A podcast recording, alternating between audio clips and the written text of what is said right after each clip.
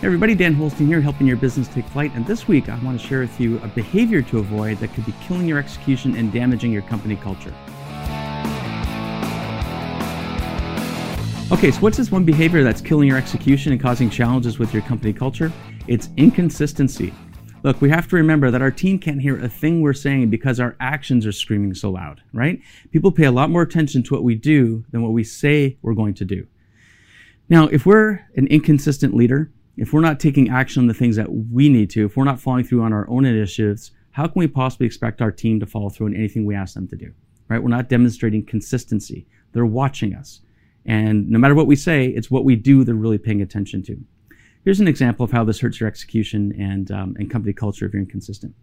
Let's say you have a new initiative that you're excited about and you tell the whole team about it and you start taking action on it and you know everyone's taking a bit of action it's moving forward a bit and then all of a sudden you get distracted. Something else is competing for your time or demanding your time away from this initiative.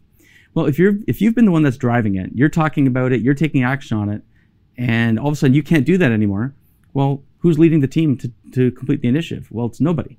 And so the initiative is going to grind to a halt. Now if that happens once in a while it's not ideal but it's not the end of the world. But if that becomes how things are if you're always getting distracted and letting things slide and the team gets used to that, now we have an execution problem because we're never getting anything done.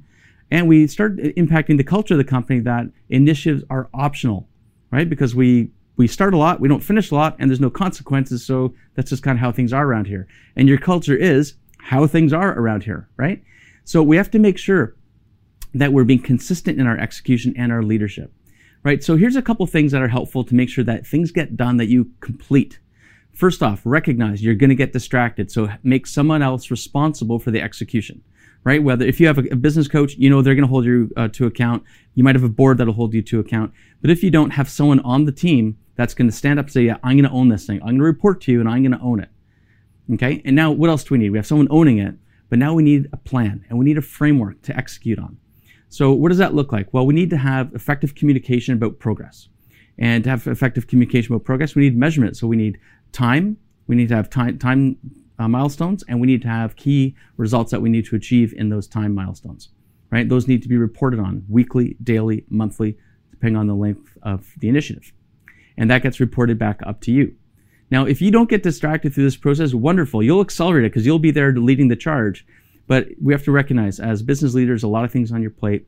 You have to pick and choose your battles, and you need delegation. You need that help from the team to get things done. So this week, as you're thinking about your upcoming initiatives, just recognize, have that self-awareness that you may not be able to drive the whole thing forward, but you can rely on your team to do so if you help them develop a plan and have a framework to take action and have a reporting mechanism so you know how it's going so you can hold them to account as well. So have a fantastic week. And if you have any questions about how to get more traction in your execution, let me know. I'm happy to help. And if you're seeing this on LinkedIn, if we're not connected, connect with me.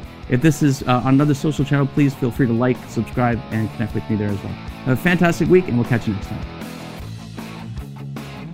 Hey, thanks for listening to our episode today. I hope that you found it of value. If you did, please give us a five star rating. And if you know someone else that might find it valuable, please share. Thanks so much and have a fantastic day.